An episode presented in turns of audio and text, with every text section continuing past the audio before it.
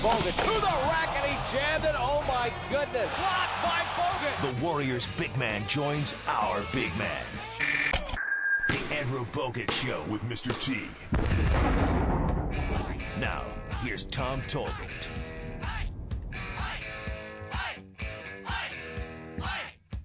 Ray Ratto, Tom Tolbert with you. Always a pleasure to talk to Andrew Bogut. He joins us courtesy of the RingCentral guest line, the last time of the year. Andrew, what's going on, man? Not much. How you going? Good. Nobody uh, snapping pictures of you stuffing a burger into your face today? No, not today. It's been a good day so far. Um, but the day's still young.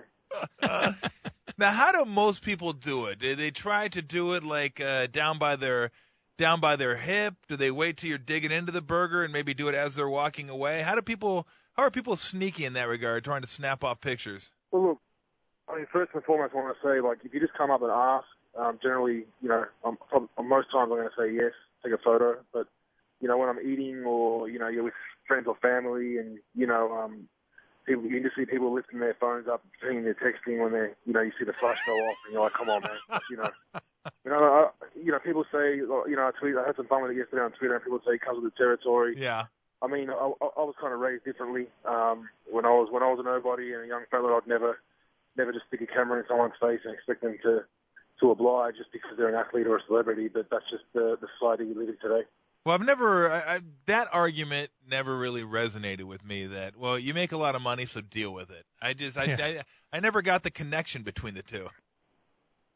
Well, look, I understand that you, you, you know some people it's a once in a lifetime opportunity meet, meeting a, an athlete that they they support or, or whatever, and that's why by all means you know come up and ask and be respectful. You know if I'm eating, you know the, the, there's many respectful people that'll wait till you finish your meal to ask, and that's great. But um, unfortunately today, you know everyone everyone's time's valuable, so people want it when they want it, and that's kind of just the way the human race is going. Everyone's kind of um, you know entitled to to whatever they want. Um, I, I mean, I, I, they never think about the other people in the group that get inconvenienced either. That's the, that's the thing that always strikes me. I mean, even if you want to say, well, yeah, you make a lot of money. Well, yeah, but the other four people at the table don't. So how about giving them a break? Yeah, exactly. You know, you, the thing you can't forget is um, everyone's going to remember that one time you said no, and Mhm. they're generally not going to remember the one time you said yes. So it's it's kind of fickle. You know, Yeah. it is what it is. But like I said, if, if you're respectful, I'm happy to do it. But if you're, you know, uh, I just I just don't think that it's appropriate to, to whip out a camera and just start buzzing away at people just because they're, they're an athlete or a celebrity. But I mean, I'm, I'm I've got an opinion on that, and some people have a different opinion. Yeah. So All right. Tom, knocked that stuff off. Yeah, that was me taking pictures of Andrew. one more. I got one. Let's see if I can sneak this one out there. Um, I, I got I got a question that has nothing to do with you eating or being the subject of a photographer. Um, in hockey, at the end of a year, basically all the players say all the things that were wrong with them physically. Um, once there's no reason to, to hide it anymore, is are you ready to tell us all the things that hurt you this year, or is that something you're just going to take with you through the summer? Well, I mean, there, there wasn't a whole lot of issues. Of, of, you know, the ankle was the main one. The back, the back was just a, a situation where I hadn't played basketball for so long, and it just tightened up, and a, a little disc was out of place. But that, that healed up pretty quick. Um, you know, to be honest, the ankle I struggled with all year. I, I didn't really have any good good weeks. Um, every day, you know, I'd come in and I'd do about an hour and a half of rehab and treatment and massage just to get it right to play, and that was every day of the season. So. Uh, I didn't want to make an excuse in the season because I don't think it's it's fair. You know, you play that, Mhm. and then all of a sudden you say, you know, oh, it's because of this, or because of that. But you know, it's, it was a frustrating year for me, and um, I look forward to, you know, having this next three or four weeks strictly to focus on getting the ankle right before I get back on the court and start working out. What is it going to entail, Andrew? Is it just more treatment, or is it going to be a lot of just staying off it and, and giving it some rest? Yeah, as much as I want to get back, I want to get back and work out as soon as I can. I've got a lot of things to work on, but um, I think the most important thing right now is getting the swelling out. You know, the, the probably the last, probably the first and second round of the playoffs, it was just it was just swollen all the time, and and you know when it when it when it swells, it tightens up my joint, and then I lose mobility in running, and then that can throw out other things, as you know. So I'm trying to focus this next week or two on, on just getting the swelling completely out of it, um, and that that you know stay stay off it as much as I can, rest, ice, uh, physio, massage, all that, and then and then reevaluate in a couple of weeks and see how it is. But um, yeah, I, I just want to get it. You know, it's strong and stable. That's a crazy thing, but the issue I had this season was if I stepped on someone's foot or or got agitated, it'd swell up and then lock my whole joint up, and then it'd take me a day or two to to get that swelling out um, to to feel better. But you know, in the playoffs, we didn't have we didn't have more than a day, so that that kind of was was a big problem for me. Talking to Andrew Bogut, who's joined us throughout the course of the season. Would you say you guys overachieved this year uh, based on expectations, or do you say well, we don't really care what expectations are? We thought we had this in us, and you expected to do what you ended up doing. I think yeah, I think we overachieved the group that we had. Um, there was a lot of question marks coming into this season on numerous issues. My ankle, Steph's ankle, um, cohesiveness as a team. Um, B Rush goes down early. You know, four rookies, three of them played big minutes for us. Um, so there was a lot of questions, but we think we did did a pretty good job um, of succeeding in our expectations. I mean, we, we wouldn't have thought that we would have, you know, been a Denver team that we struggled with all season um, in a seven game series, and then and then push the Spurs um, to six games, which were, which were closer than people think. So we um we, we definitely overachieved, but the most important thing now, looking forward, is not to come out and lay an egg next season and uh, and kill this momentum that we've built up. So that's that's the goal for us all, and it should be the goal for each and every one of us. So you said to ask you after the series is over, and I just remembered uh, we talked about this during the Denver series. So now that it's over, was it just physical play, or was Denver dirty during that series? Um, I think it was I think it was physical borderline, but, but I mean we did the same thing to them. I mean they um you know they they got Steph with a cheap one, and I got I got free back for that one.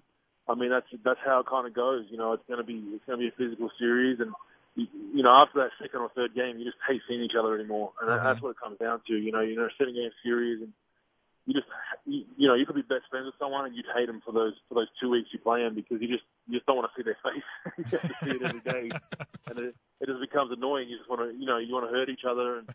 And, and you know you want to be physical, you want to dunk on someone, you want to yell in their face. And that's just I think that's why playoff basketball is such a unique uh, sporting you know sporting agenda because there's not many not many sports that have that that kind of that kind of predicament and you know um, that, that we do in the NBA.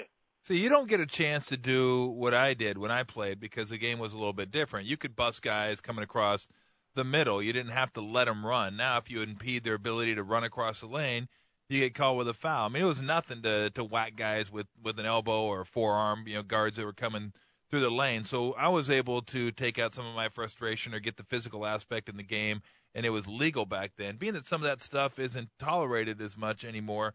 It, how do you go about being physical uh, and trying to kind of impose your will and let people know that the lane is my area without committing fouls?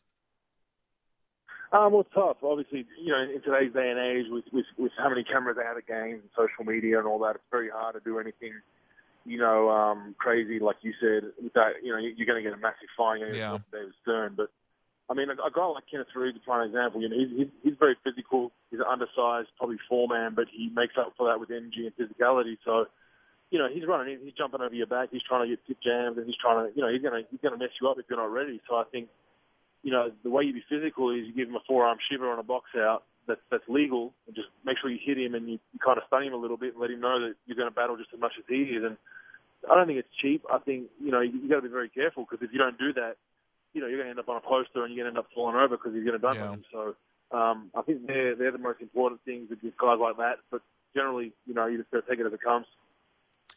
Um, now you said that you, by the end of the Denver series, you're pretty much sick of them. Are you sick enough of the Spurs now that you might not watch this series, or are you just a basketball fan who feels riveted to watch the rest of it? You know, it's funny, man. I'm I'm uh, just just moving around the place in California, I didn't, I didn't realize how many, how many people, how much people hate the Spurs. a lot of, a lot of, uh, a lot of random fans that aren't even fans of the Warriors were like, "Man, we're pulling for you guys. We hate the Spurs." And I was like, "Wow!" Like, it's, just, it's just interesting hearing it. But um, look, I'll, I'll follow it as much as I can. Obviously, um, I'm going to go back to Australia in the next probably four or five days, so it's a, a little harder to catch the time difference. But I try to catch all the games and keep in touch with it. Um, and I know, you know, obviously I was surprised with the scoreline of game one, which um, just goes to show how much we, we push the Spurs. But um, yeah, it's going to be interesting series. What um, what do you think your team learned about uh, what it takes to to go deep into the playoffs based on the San Antonio series that maybe it, it didn't know as a unit before? Well, I think everything is magnified in the playoffs. You know, um, execution was poor, probably in you know four or five games of the Denver and San Antonio series, and, and Denver almost cost us game uh, was it game six, um, and then San Antonio cost us game one. So I think you know late game execution needs to improve, and, and just just knowing some things that I was stressing during the year with guys was making sure you listen to timeout. You know, don't don't screw up timeout plays. You know, attention to detail needs to be better, and a lot of young guys could understand where I was coming from. And then once you get to a playoff series now, I think they kind of realize how big one or two possessions can be, and I think we realized that against the Spurs because you know it easily could have been a, a three-one a three-one lead um, coming back to, to you know game five or six. But um, that's just one thing you got to work on, you know, in the off season. And we're a young team. Um, you know, we have to we have to adjust to that. And maybe getting the ball inbounds maybe an emphasis this off season too. yeah, that's one. I don't know what they'll have in that game, but I think it still comes down to late game execution. We we have a bunch of sets that we run late game for getting the ball in bounds, but for some reason we just we just panicked and didn't didn't get into them, and everyone it seemed like everyone was running towards the ball, and then once you get to that baseline, there's no nowhere to throw the ball. So Yep. you know, it got us in trouble a couple of times. So when you uh, head back to Australia, you're going to be uh, following you on Twitter. I know you're an Australian rules football guy. You're going to be. I don't even know what season it is. I don't know if they're playing games now or not. But you're going to be taking in a few games. Yeah, definitely. They're in. They're in. I think it's round nine right now. So there's, there's 23 or 24 rounds. Um, let's say once a week. So they're they're mid-season right now in the winter over there. So I'll definitely get down. I love going down there and, and catching a couple of games and the spectacle of it's great. And it's, it's you know it's what I grew up with. You guys grew up with American football and baseball and basketball, and I grew up, you know, especially in my city in Melbourne. I grew up with, with Australian rules football. Did you play? Because you seem like you have the demeanor to to get out there and play a little uh, Australian rules football. Did you ever get out there and play? Yeah, I played at a very young age. Um, parents didn't like it because it was a it was a winter sport, so you you come home absolutely filthy with mud and dirt, and you know you're playing in playing in, in rain. So my mum wasn't huge on it, so she definitely liked um liked the indoor sport of basketball a little better. So they they pushed me that way. So if you would have So done, another- if you would have done your own laundry, you could have played football there. Yeah, exactly. Exactly. Pretty much. Uh, Moms- I don't think she, you know, I don't think, uh, I don't think my mum like you know being outside in the cold watching the games either. That was that was a pain in the butt for her as well. She stifled your dreams. You need to cover this in the exactly. book. Uh, I'm good. I'm good with what I got right now, man. I'm good with what I got. I'm, I'm happy where I'm at. hey, good stuff all year, Andrew. Really appreciate you uh, joining the show. It was a lot of fun to uh, to watch up close. Have a uh, restful off season. We'll look forward to catching up with you maybe uh, as the next season rolls around, man. So thank you very much again. well, no worries. We'll put in a, put in a good word for me with the bosses so I can come back next season. Absolutely, we'd love to have you, man. It's already done. Can you No take a 20% pay cut? Hey, no worries. Oh, oh don't say that. Have a good off season, Andrew, man. all right. Appreciate it. All right, you take it easy, man.